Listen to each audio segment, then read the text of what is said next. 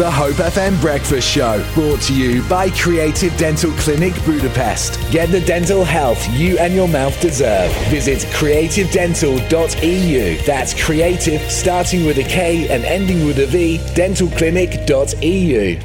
Well, good morning, everyone. And, you never know what life is going to throw at you. I was going along with my life quite happily, but 4 weeks ago, I had a little turn. Actually, it was called a TIA, or a small stroke, for those of you who don't know. It was quite a sequence of events. On the Monday, I saw my GP, who referred me to the TIA clinic over in Poole, and they referred me the next day to Bournemouth Hospital and to meet with a vascular consultant.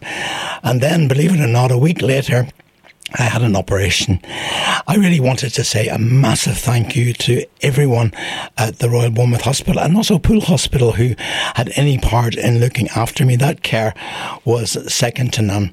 Now, in order to help me say thank you, I'm delighted to be joined by the Chief Medical Officer of the University Hospital Trust. Good morning to you, Peter. Good morning, Blair. Thank you so much for inviting me. No, it's a real pleasure. So, Peter, just could you tell us how many hospitals are actually in the trust? So at the moment, we have three sites. We have the Poole Hospital site, we have the Royal Bournemouth Hospital site, and we have the Christchurch site, which does primarily outpatients and has our brilliant Macmillan hospice on it as well. Fantastic. Now, obviously, many of us have benefited through receiving treatment at those hospitals. Now, you've been recently appointed as the Chief Medical Officer, but what exactly does the Chief Medical Officer do? Thank you for asking.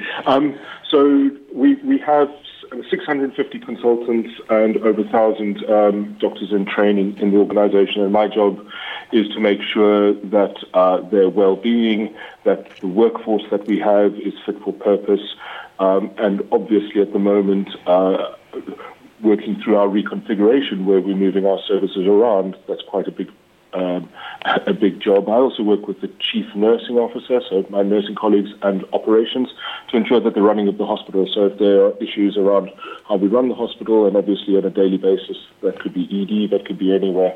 And it's really just to make sure that the running of our hospital is as smoothly as possible and to make sure that the doctors both perform what they need to do and are looked after appropriately. Now, obviously, you're a doctor yourself. Am I right in saying that your discipline is paediatrics? Yeah, I stopped during the middle of COVID. I was at children's intensive care, so I did that for about 20 years.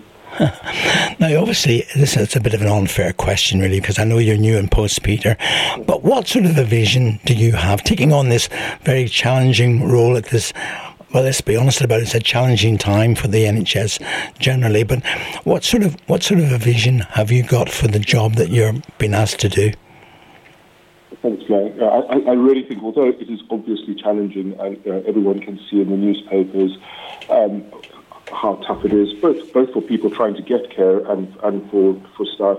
I suppose our vision and my vision is how do we offer the best possible care with the resources that we've got over the next 5 to 10 years, and that's why we're going through our reconfiguration. The idea of being able to have a very large acute hospital and then another large hospital where we can do all our elective surgery, because what we know that in winter one of the big issues is a lot of surgery gets cancelled because we're inundated with people with respiratory illness, which is normal, and so this will allow us to offer the people of Poole and Bournemouth the best possible care. We're one of the first in the country to be able to do that, and I think being able to deliver that over the next 2 to 3 years, and then also to be able to attract the workforce that we need to make us one of the best hospitals in the country is the vision.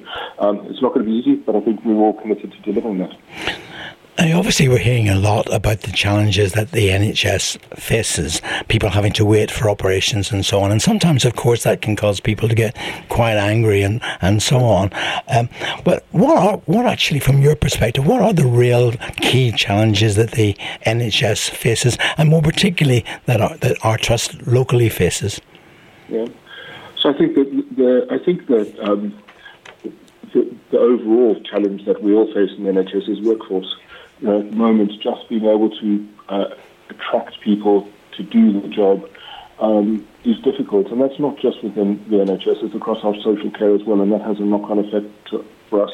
And so I think, locally, it's about making sure that we're working with our communities, that we are looking after people, and making sure that we can bring the right people into the organisation.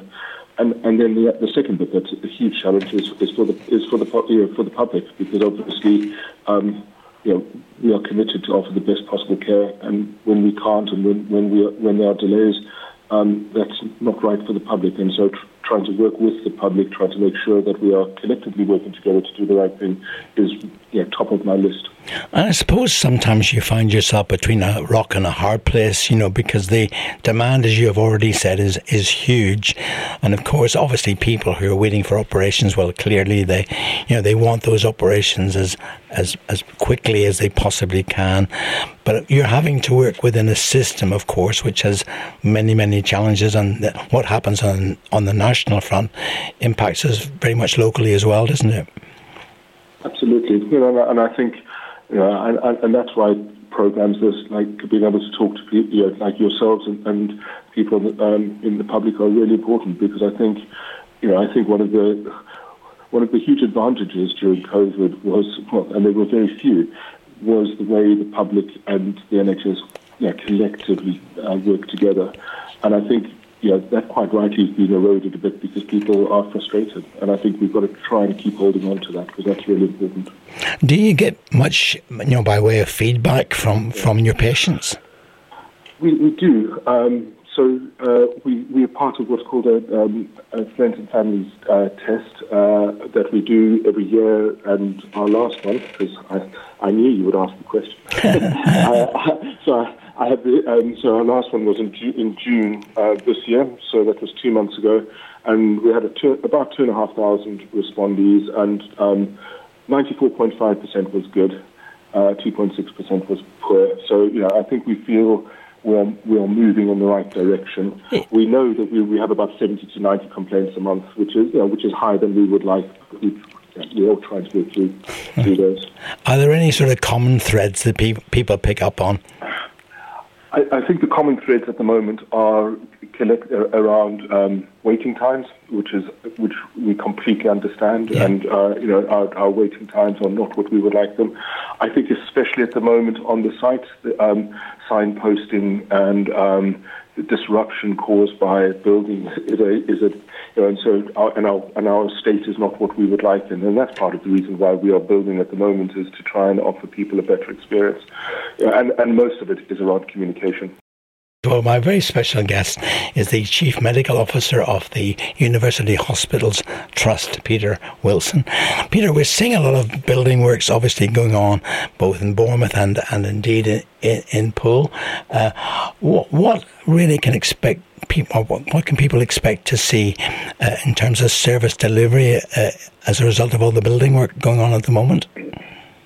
Thanks, Blair. So over the next 2 years, what we will start to see is, once the building is complete, that everybody can see as they drive past the Bournemouth site, is into that building will go our brand new emergency department, which will be bringing together the Poole and Bournemouth site emergency department into a large emergency department that we fit for purpose for the future. There will still be services offered, so emergency services offered on the Poole site, which is very important. So the local population will still be able to get urgent care, but ambulances would all come to the Bournemouth site, and into there as well will go our paediatric and maternity services, and as well as a larger intensive care unit. And what that will allow us to do is to bring all our emergency services, so all the services where you are unwell because of medical reasons, also and some of our high-risk surgical procedures. And that will allow us to have on the Poole site what is called an elective surgery site. And there will be a lot of building going on as we build more theatres and upgrade outpatients within Poole. So we will do a lot of our outpatient work in Poole, and we will also make sure that we can deliver as much surgery as we can possible on the Poole site, which will mean that during winter we can still operate, where for a lot of the NHS operations are delayed during winter in particular because of lack of bed space. So I think, although there's going to be big change, and I think we can assure people, and especially those that live on the Poole side, that it should not delay care, and really what we think is this will enhance care and they'll get a better service into the future. Now, apart from your amazing staff, you have lots of volunteers who help, in the hospital. What sort of things do they do? So they do a huge amount. To be honest, we have 250 volunteers across the three sites. We couldn't really do anything without them.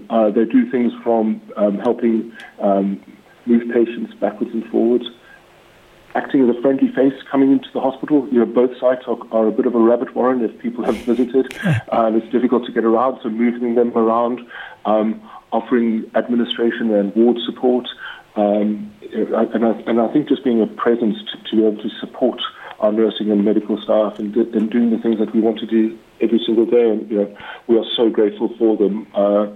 They're a wonderful group of people, and if any of you, if we meet them, they're always friendly, they're always helpful, and we could never do our job without them. So a huge shout out to our volunteers. Thank you. And would you like to see more volunteers come forward, Peter? We would love to see more volunteers come forward. And Blair, if I could do a little plug, if people are interested, you could email PROUDTO, as in PROUDTO, .volunteer@UHD.NHS.UK. We would be delighted to hear from you. Thank you. Now, of course, obviously, you're serving local residents. What can we as local residents do to make life just that wee bit easier for you and your team? I think just keep being yourselves. I think the support we get from our local residents is huge. I think, I suppose the only thing I would ask, and especially over the foreseeable future, with the industrial action on, is just a little bit of understanding. Everybody is working flat out. That is our job, so we should be. But it's under reasonably trying conditions at the moment, and so I think just a little bit of understanding. I certainly think for this weekend, if you don't need to come through the emergency department, if there are other options open to you, please use them, because we have another 4 days of industrial action over the weekend, and that does not mean that if you don't come, you will not get the care you need. And we're not suggesting don't come, but just stop and think. Well, Peter, from one grateful patient to all of your staff and indeed yourself, a massive thank you. I'm sure that the patients that I met when I was 2 days actually in the hospital, but the care was just amazing. And I know some of the other patients that I spoke to and would echo that as well. And no doubt many people who have gone through your different services at one time or another would want me to say that. So well done. Thank you so much.